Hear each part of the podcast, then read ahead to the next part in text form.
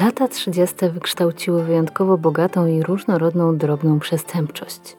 Złodziejskie specjalizacje były wyjątkowo wąskie i zależały zarówno od miejsc popełnienia kradzieży, jak i tego, co padało ich łupem. Dlatego dziś przygotowałam dla Was praktyczny poradnik, jak nie dać się okraść w brudnych latach 30.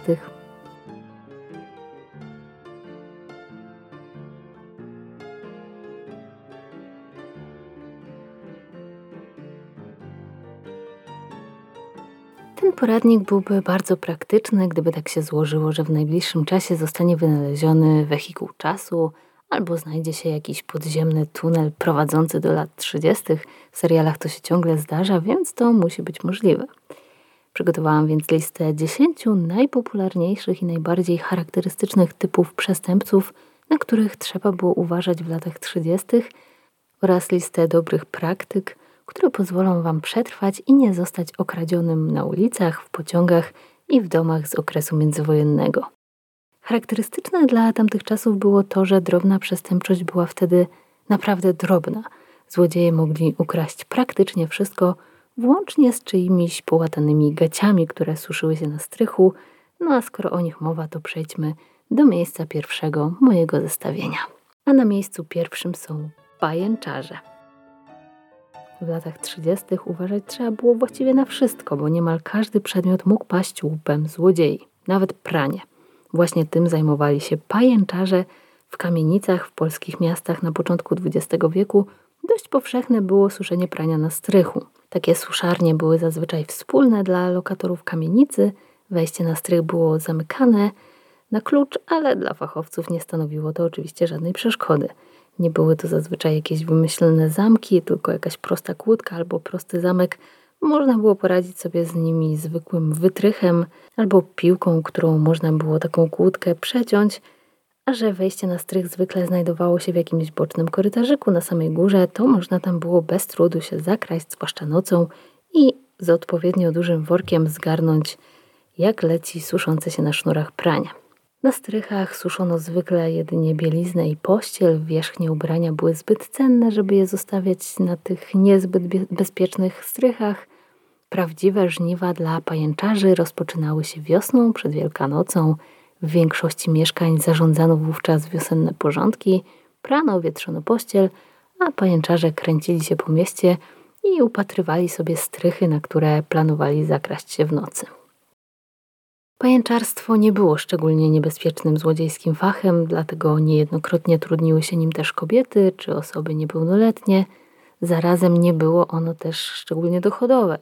Bielizna niejednokrotnie była stara, połatana, więc mogło się okazać, że w ogóle jej się nie uda sprzedać, a nawet jeśli była w miarę w dobrym stanie, no to wciąż na rynku, gdzie handlowano kradzionym Majdanem, można było za nią dostać tyle pieniędzy, że wystarczało to najwyżej na kilka posiłków. Żeby się utrzymać z pajęczarstwa, trzeba więc było pracować dużo i dobrze wybierać strychy. Każde miasto miało swoich specjalistów od różnych złodziejskich fachów i na przykład w Białymstoku takim królem pajęczarzy był młody Żyd Josek Zelmanowicz o pseudonimie Sałata. Do historii przeszła anegdota, według której okradziony przez bandę Joska Sałaty białostoczanin, niejaki pan Perc, zamieszkały przy ulicy Sienkiewicza 88, zapowiedział, że pajęczarze nie splądrują już więcej jego strychu, bo jego posesja została kompleksowo zabezpieczona przed złodziejami. Ogrodził ją, wstawił bramę, która według dziennika białostockiego została y, urobiona na modłę wrót zamków obronnych, zakwaterował na podwórzu dwa Brytany, no i to był jego błąd, bo Josek Sałata na to potrzymaj mi piło. Minęło kilka miesięcy, nadeszło lato, lipiec i dziennik białostocki ponownie donosił o kradzieży bielizny ze strychu przy Sienkiewicza 88, jednak tym razem oprócz krótkiej notatki prasowej ukazał się też dłuższy artykuł, z którego możemy się dowiedzieć, że pan Perc na jednym z opróżnionych przez złodziei koszy na strychu znalazł liścik z takim oto wierszykiem. Nasz połów jasno poucza, że kiedy złodziej nie herla, nie ma dlań zamka ni klucza, nawet na zamku P. Perla. Jak y, pisano dalej, wielkie tedy było zdumienie sąsiadów i okolicznych mieszkańców, kiedy dowiedzieli się w środę 18 lipca bieżącego roku o nieprawdopodobnym fakcie okradzenia pana Perla we własnym jego blockhausie. Jacyś widocznie niezmiernie ambitni złodzieje dla ratowania klasowego honoru zapewne pokonali wszelkie zapory i przeszkody, rozbili zamek na strychu i wynieśli stamtąd bieliznę pana Perla i rodziny, wyrządzając szkodę na sumę paru milionów. Także pajęczarze też mieli swój honor i etos pracy. Czas na miejsce drugie, a na miejscu drugim są lipkarze. Aby zostać lipkarzem, trzeba było przede wszystkim wykazać się niemałą sprawnością fizyczną, bo lipko to nic innego jak okno. A rolą lipkarza było wspięcie się do takiegoż okna i otworzenie go od zewnątrz. Mógł robić to z ziemi albo z dachu, zależało od tego, która droga była bezpieczniejsza, krótsza. Jednak w obu przypadkach trzeba było dysponować dużą sprawnością, no i oczywiście umieć zachować zimną krew. Okna czasem wbijali, czasem wyjmowali lub wycinali z nich szybę, innym razem jakoś je wyłamywali. Często w tamtych czasach okna były stare i dość łatwe do sforsowania, a jak mieli szczęście, to w ogóle zostawali okno uchylone. Kiedy lipkarz dostał się już do mieszkania, otwierał zamek od wewnątrz i wpuszczał zaczajoną gdzieś na korytarzu albo za winklem ekipę włamywaczy. Sam lipkarz zwykle w plądrowaniu mieszkania nie uczestniczył, działał na zlecenie, miał wąską specjalizację, dostawał działkę za wykonanie roboty i zaraz po otworzeniu drzwi zmywał się z miejsca. Jednym z lipkarzy, którzy w przedwojennej Polsce uchodzili za mistrzów tego fachu, był Kiwa Jadowski – z przedwojennych akt Urzędu Śledczego Miasta Stołecznego Warszawy, udostępnionych przez United States Holocaust Memorial Museum, można się dowiedzieć, że Kiwa urodził się w Warszawie w 1911 roku, był wyznania mojżeszowego i mieszkał przy ulicy Krochmalnej 30, a więc jednej z tych ulic dawnej dzielnicy żydowskiej, które dzisiaj w niczym nie przypominają tego, jak wyglądały przed wojną. Po raz pierwszy Kiwa został zatrzymany przez policję w 1929 roku za udział w kradzieży.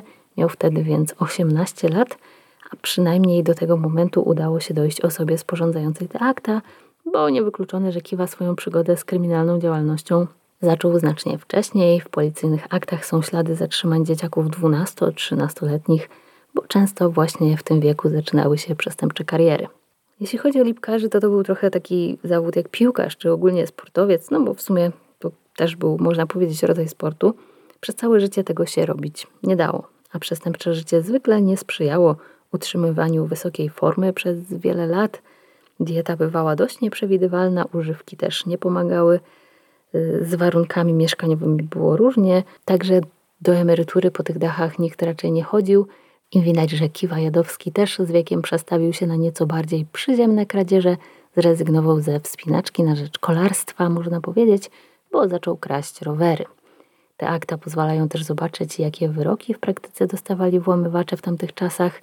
No i widać, że one nie były jakieś bardzo odstraszające, bo to były takie wyroki po 4-6 miesięcy, czasem jeden miesiąc za jakieś drobne kradzieże. Także można powiedzieć, że ten biznes się opłacał. Szczególnie dla takich recydywistów, dla których więzienie nie było już w zasadzie niczym strasznym, mieli tam samych znajomych i wracali raz na rok, raz na dwa lata, czasem częściej, czasem rzadziej, no i jakoś to życie się toczyło. Trzecim złodziejskim fachem, który zasługuje na wyróżnienie, są lufcikarze. Podobni do lipkarzy, ale jednak ich specjalizacja była jeszcze węższa i to dosłownie, bo do mieszkań, jak sama nazwa wskazuje, dostawali się przez lufciki – w tym nazewnictwie mogą się pojawić nieścisłości. To wszystko były takie określenia slangowe, więc mogły się różnić w zależności od miasta czy nawet grupy, więc można się spotkać z tym, że określenia lipkarze i lufcikarze były używane wymiennie, ale to znaczenie określenia lufcikarz, o które mi teraz chodzi, to złodziej, który kradnie rzeczy pozostawione na parapetach i w pobliżu okien mieszkaniach, zazwyczaj drobne, niezbyt wartościowe, to kolejna specjalizacja wymagająca niezwykłej sprawności fizycznej i szybkości. Zysk niezbyt duży, a ryzyko, szczególnie w przypadku wyższych pięter, całkiem spore. Schwytanie przez policję pewnie skończyłoby się jakimś śmiesznym wyrokiem albo tylko notowaniem, ale o wiele gorsza była perspektywa złamania karku. W każdym razie w latach 30. trzeba było uważać nawet na to, co kładło się na parapecie we własnym mieszkaniu i fakt mieszkania na piętrze niczego nie zmieniał. Mieliśmy trzy takie trochę akrobatyczne profesje wymagające prac na wysokościach, więc teraz czas zejść trochę na ziemię. Na czwartym miejscu mamy zatem szpryngarzy, czyli złodziei przedpokojowych. Jak zauważa w książce Kasiarze, Doliniarze i zwykłe rzezimieszki Iwana Kienzler, specjalizacja ta nie wymagała ani inteligencji, ani też specjalistycznego przeszkolenia, wystarczył łód szczęścia i umiejętność szybkiego zbiegania po schodach. Choć nie była to do końca prawda, bo niektórzy szpryngarze działali w sposób nieco bardziej wysublimowany. Co do zasady, to szpryngarze czaili się na klatkach schodowych i korzystali z tego, że któryś z mieszkańców kamienicy zapomniał zamknąć drzwi na klucz, naciskali na klamkę, cicho otwierali drzwi i zabierali z przedpokoju to, co akurat tam się znajdowało.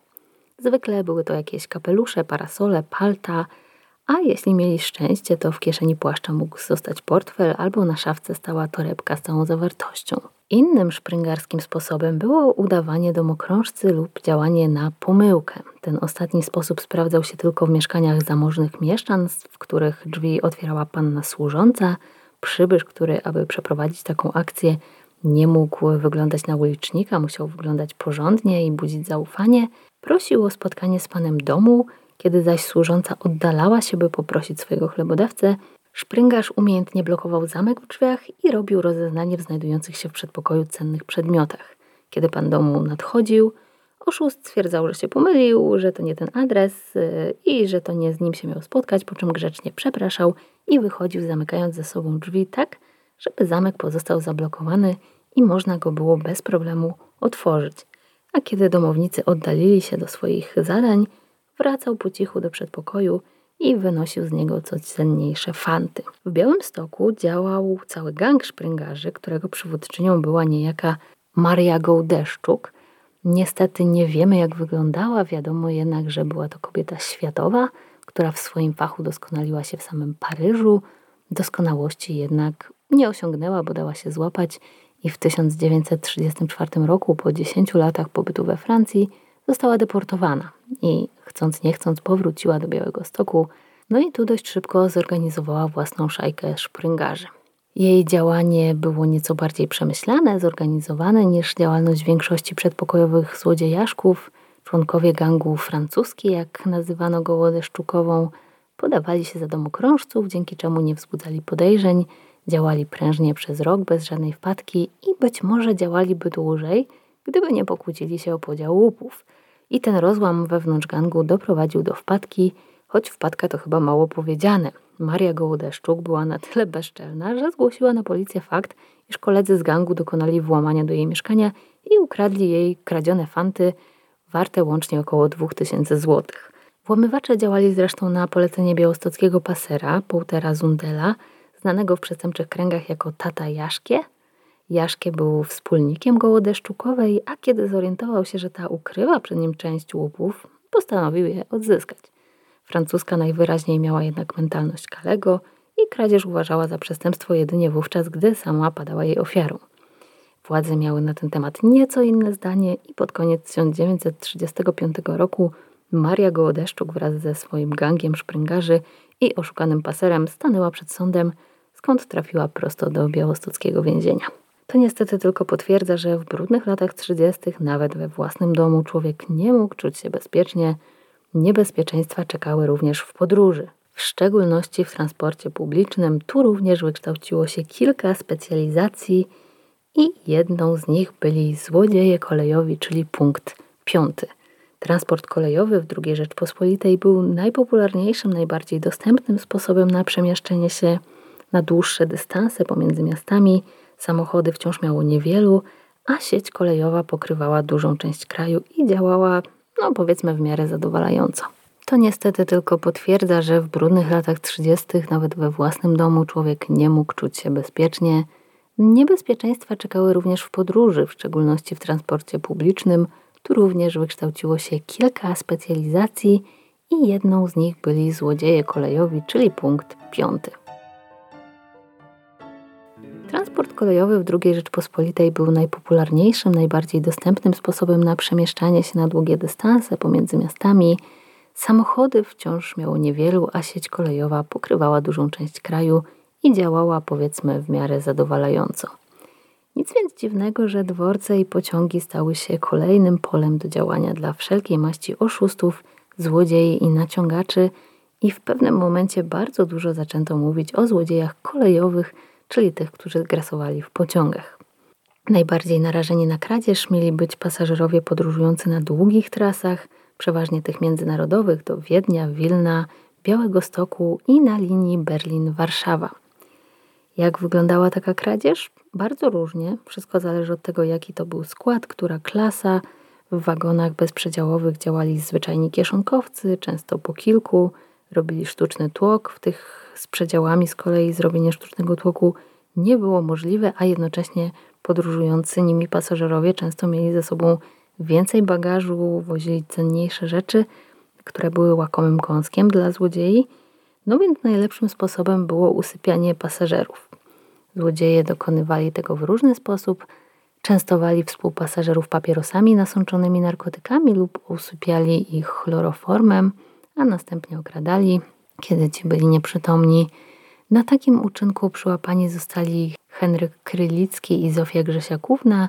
Dość humorystyczny obrót przybrała próba ucieczki Krylickiego, który próbującym go zatrzymać mężczyzną rzucił w oczy jakimś gryzącym proszkiem, po czym wyskoczył z pociągu – Pech jednak chciał, że działo się to zimą i rów wzdłuż nasypu kolejowego był wypełniony śniegiem tak głęboko, że niemal zakrył Krynickiego, skutecznie go tym samym unieruchamiając, co skrzętnie wykorzystały stosowne służby i złodzieja zatrzymały. Innym pomysłem złodziei kolejowych było częstowanie współpasażerów czekoladkami lub innym jedzeniem nafaszerowanym środkami na przeczyszczenie. Jeszcze do niedawna w Polsce, a w niektórych krajach do dziś, dzielenie się jedzeniem ze współpasażerami było nieodłącznym elementem podróży koleją. Nie było więc w tym nic podejrzanego, gdy ktoś wyciągał z torby czekoladki i częstował pozostałe osoby w przedziale. A gdy delikwenci pędzili do toalety, złodziej zyskiwał czas na przetrząśnięcie ich bagażu. Było to nieco bardziej ryzykowne, gdyż trudno przewidzieć, ile czasu zajmie okradanemu pozbycie się kłopotliwej dolegliwości – i przedwczesny powrót gościa z toalety groził wpadką. Tak też właśnie wpadli złodzieje, którzy na trasie z Wilna do Warszawy próbowali okraść tą metodą belgijskiego obywatela Abrama Żaka i Tadeusza Nitmana z Warszawy, a właściwie wpadł jeden, bo drugiemu udało się wyskoczyć, kiedy pociąg zwolnił. Rzecz działa się w 1937 roku. Tadeusz Nitman był postacią dość dobrze znaną, bohaterem wojennym, rotmistrzem kawalerii Wojska Polskiego – i kawalerem Virtuti Militari, ale też literatem, stąd zapewne stosunkowo duży rozgłos tego incydentu, no ale jak widać nawet rotmistrza kawalerii potrafili wywieźć w pole złodzieje kolejowi. Załóżmy jednak, że udało nam się ocalić nasz dobytek z pociągu, przybywamy do hotelu w miejscu, do którego się udaliśmy, możemy odetchnąć z ulgą. Nic podobnego. W latach 30. zawsze i wszędzie trzeba uważać. A na co trzeba było uważać w hotelach? przede wszystkim na znajdujące się na szóstym punkcie mojego zestawienia szczury. I nie chodzi tu o gryzonie, choć prawdopodobnie w tych nieco mniej luksusowych hotelikach tych też nie brakowało. Chodzi o pewną wyjątkowo bezczelną, przestępczą specjalizację, która wymagała od złodzieja ogłady, dobrej prezentacji i nieco zdolności aktorskich. Szczury meldowały się w hotelach i pensjonatach pod fałszywymi nazwiskami Przybywały do nich z eleganckimi walizkami oblepionymi podróżnymi naklejkami, żeby uchodzić za światowców, a następnie obserwowali pozostałych gości hotelu, kiedy ci wychodzili, zakradali się do pokoi, czasem podkradając kluczy z recepcji, czasem używając wytrychów. Zwykle zabierali pieniądze przechowywane w pokojach przez gości, ale też jakieś nieduże cenne przedmioty, biżuterię, zegarki, takie, które można z łatwością ukryć. Nieraz, szczególnie w bardzo dużych hotelach, żeby jeszcze mniej zwracać na siebie uwagę, przebierali się za bojów hotelowych lub za pokojówki, bo szczurami też bywały często kobiety. Jedną z nich była niejaka Anna Czerwińska, którą opisuje w swoim artykule historyk Paweł Pizuński. Czy naprawdę tak się nazywała, trudno stwierdzić, bo międzywojenne oszustki miewały bardzo wiele różnych nazwisk i tożsamości. Pani Czerwińska udała się na wywczas do Sopotu, tam odwiedziła willę Mia Mare – ale zameldowała się w hotelu przy Nordstrasse. Tak się składa, że w obu tych hotelach widziano pewną bardzo urodziwą kobietę i w obu hotelach gości ktoś bardzo umiejętnie okradł. Nie wyłamano zamka, nie zrobiono bałaganu w pokojach, po prostu z kasetek i szkatułek zniknęła gotówka. To utrudniało ustalenie, w którym momencie doszło do włamania, jednak sopoccy policjanci zadziałali wyjątkowo sprawnie i kobietę ujęto na dworcu w Gdańsku, na chwilę przed odjazdem jej pociągu. W walizkach znaleziono skradzione pieniądze i kosztowności, a sama Anna Czerwińska trafiła za to na dwa lata do domu poprawy, który był czymś mniej niż więzieniem, więc wymiar sprawiedliwości obszedł się z nią dość łagodnie. Powiedzmy jednak, że przybysz z prowincji przyjechał do miasta, zameldował się w hotelu i chce skorzystać z kulturalnej oferty miasta, na przykład pójść do teatru. Czy tu może się czuć bezpiecznie? Oczywiście nie. Bo punkt siódmy mojego zestawienia to właśnie złodzieje teatralni. Ci zresztą też bywali nazywani szczurami, bo grasowali przede wszystkim w teatralnych szatniach, przetrząsając kieszenie pozostawionych w nich palt. W tym właśnie fachu wyspecjalizowali się Wacław i Antoni Gałeccy. Ze względu na swoją dość wąską specjalizację byli doskonale znani policji, co nie przeszkadzało im w dalszym uprawianiu tego procederu. Kilkumiesięczne kary więzienia nie robiły na nich większego wrażenia. Mieli jednak pecha, gdy pewnego wieczoru ukradli zegarek jednemu z widzów, który okazał się sędzią Sądu Najwyższego. Gdyby chodziło o przypadkową ofiarę złodziei, policja prawdopodobnie nie zaangażowałaby się aż tak bardzo w pościg, ale w grę wchodził sędzia i policja chciała się chyba wykazać skutecznością no i tak rozpoczął się iście filmowy pościg, jak donosił Ekspres Lubelski. Śledztwo potwierdziło przypuszczenia. Winowajca Antoni Gałecki, dowiedziawszy się, że policja jest na jego tropie, czmychnął do Łodzi. Następnym pociągiem wyjechał w tym samym kierunku komisarz Dobiecki. I oto rozpoczął się szalony pościg za złodziejem. Z pociągu do pociągu, z hotelu do hotelu, prześladowca tropił nic ponia przez sześć dni. Objechał osiem miast i wreszcie ujął go w Piotrkowie. Gałecki powędrował do więzienia na kilka miesięcy.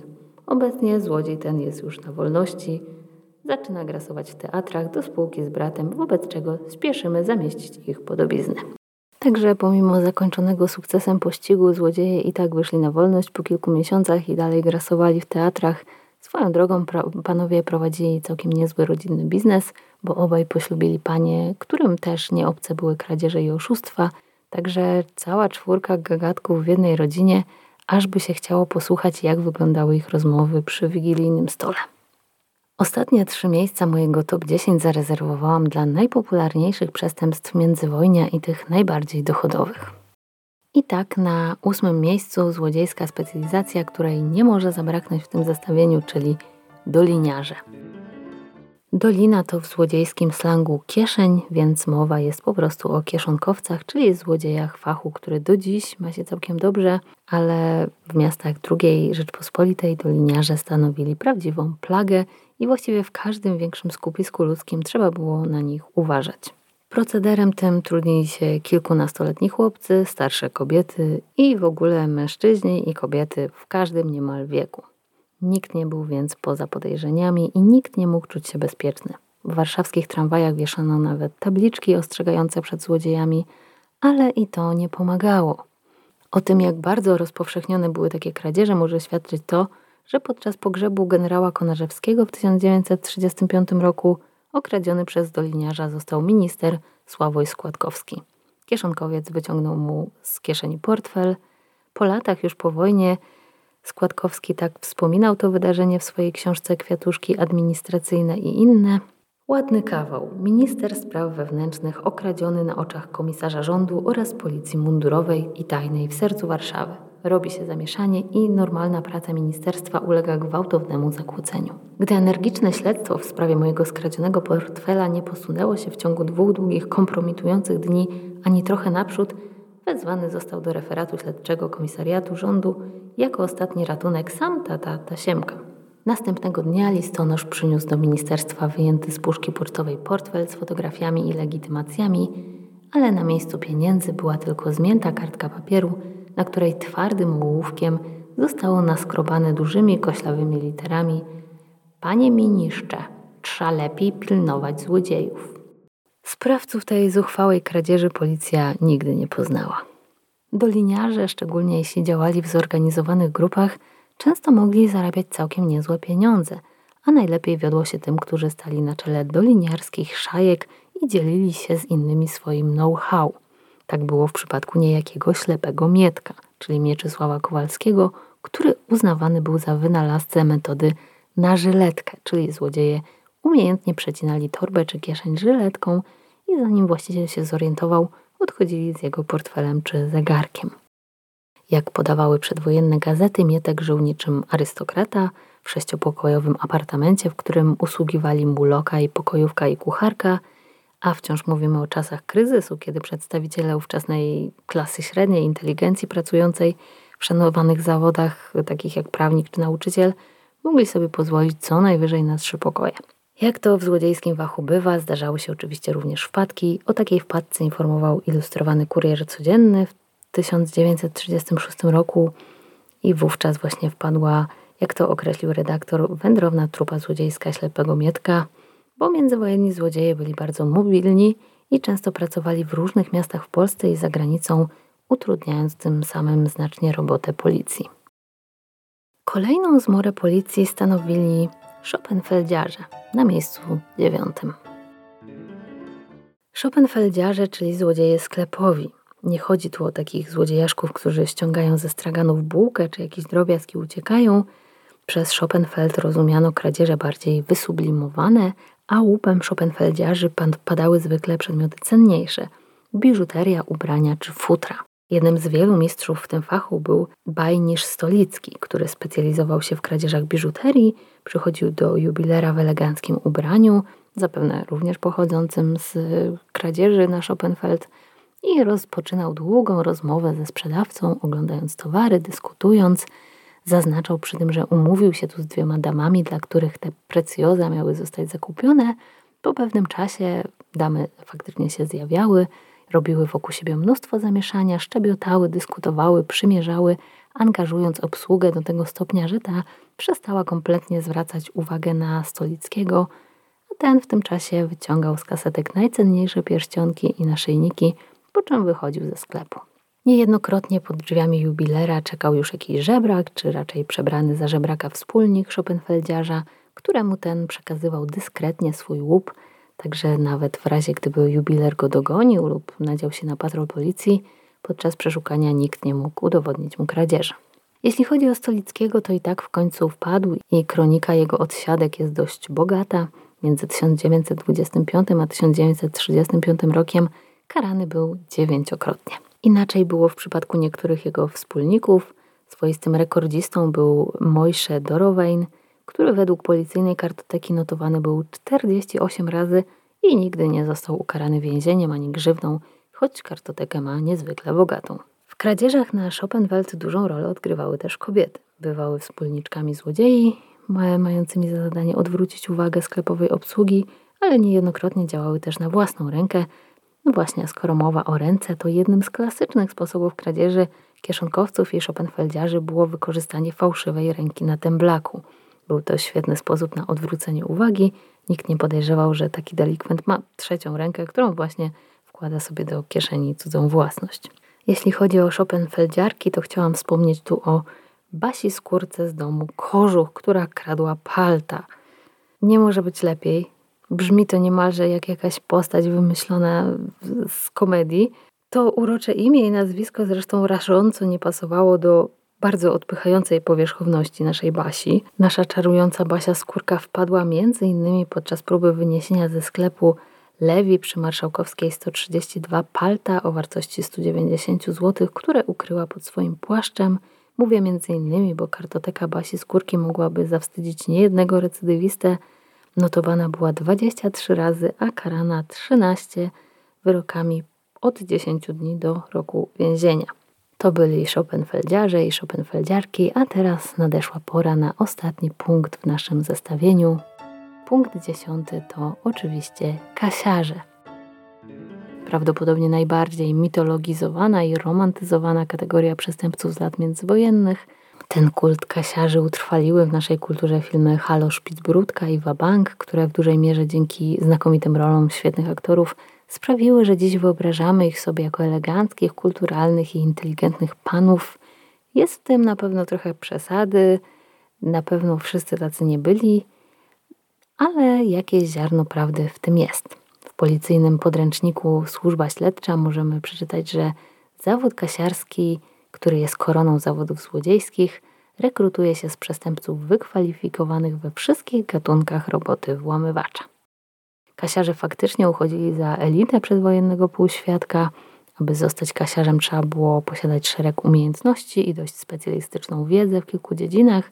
Musieli mieć pojęcie o mechanice, o górnictwie, niejednokrotnie znali też kilka języków i nawet policjanci darzyli ich pewnym szacunkiem. Choć jak to często już w życiu bywa, te umiejętności niekoniecznie przekładały się na wysokie zarobki. Aby zorganizować duże włamanie, trzeba było większej grupy zaufanych ludzi, należało zainwestować w odpowiedni sprzęt i wynajem mieszkania czy posesji, z której można było dostać się na teren upatrzonej placówki, w której znajdował się safe. Wszystko to łącznie generowało koszty, które sprawiały, że złodzieje niejednokrotnie ledwo wychodzili na swoje, a nieraz nawet nie wychodzili. Także kasiarze traktowali chyba swoją pracę trochę jak wyzwanie. Mówiąc o międzywojennych kasiarzach, nie można pominąć postaci Szpicbrudki, czyli Stanisława Cichockiego, który stał się synonimem kasiarza w polskiej kulturze, choć prawdopodobnie wyróżniał się na tle innych fachowców e, z tej dziedziny, a nie był jej typowym przedstawicielem, w przeciwieństwie do naszej znajomej Basi Skórki z domu Kożuch – Wyglądał poważnie, elegancko, tak jak mógłby wyglądać profesor akademicki czy prawnik. Szpicbrudka specjalizował się w skokach na banki i kilkukrotnie bywał za te skoki aresztowany. W Polsce działał od 1920 roku, ale kiedy tu dotarł, miał już za sobą, można powiedzieć, karierę międzynarodową. Przede wszystkim w Rosji, bo tam spędził młode lata i uczył się kasiarskiego fachu.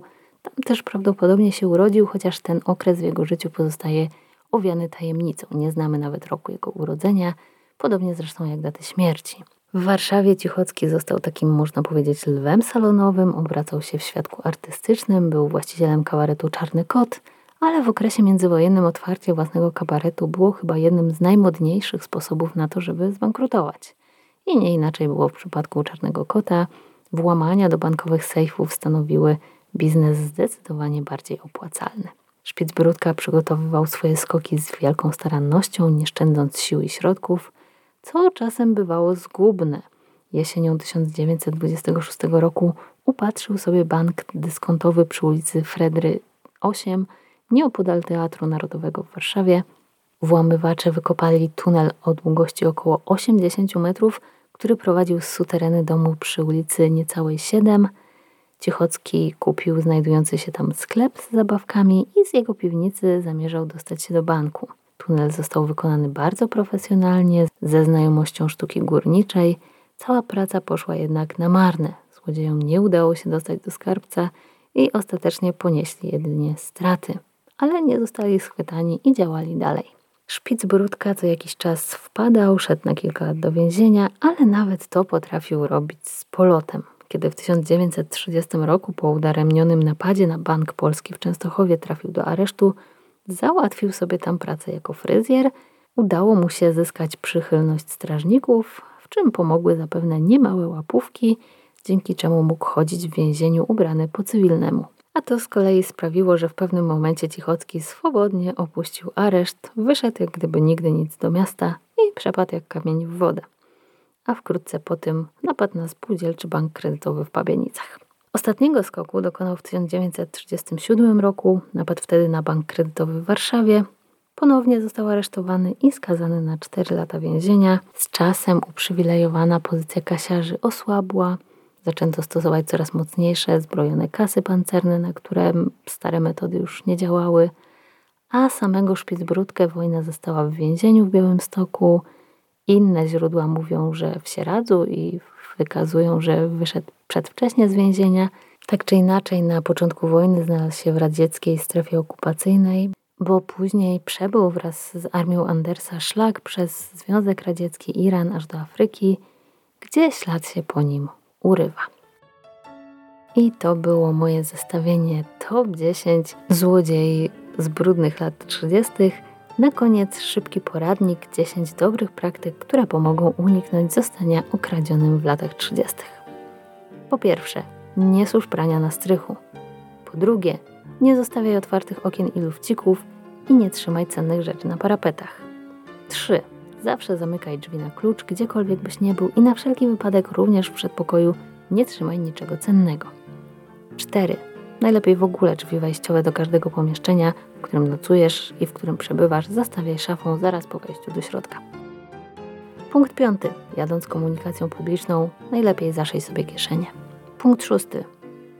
W pociągu najlepiej jest ubrać się w zbroję, a torby i walizki obić blachą i przykuć łańcuchami do półek. Punkt siódmy. Jeśli jesteś właścicielem lub pracownikiem sklepu, postaw przy drzwiach dwóch policjantów, którzy będą rewidowali wszystkich klientów.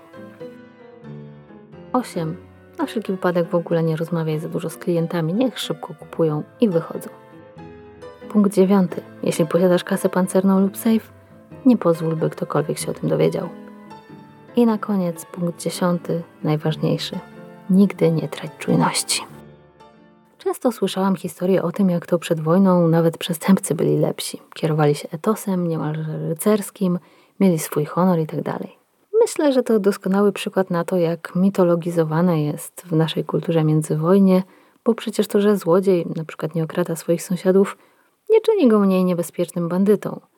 Nie ruszali swoich przede wszystkim dla własnego bezpieczeństwa, a nie z dobrego serca. I to, że ty mogłeś się czuć bezpiecznie, bo był twoim sąsiadem, nie czyniło z niego lepszego człowieka. A lat 30. nie czyniło wcale czasem beztroskim i bezpiecznym, bo już samo to zestawienie, w którym zawarłam przecież tylko jakiś ułamek problemów z tamtych czasów, pokazuje, że trzeba było uważać na każdym kroku, by nie paść ofiarą przestępstwa, o czym zresztą jeszcze nieraz usłyszycie w brudnych latach 30. A tymczasem dziękuję za uwagę i do usłyszenia za dwa tygodnie.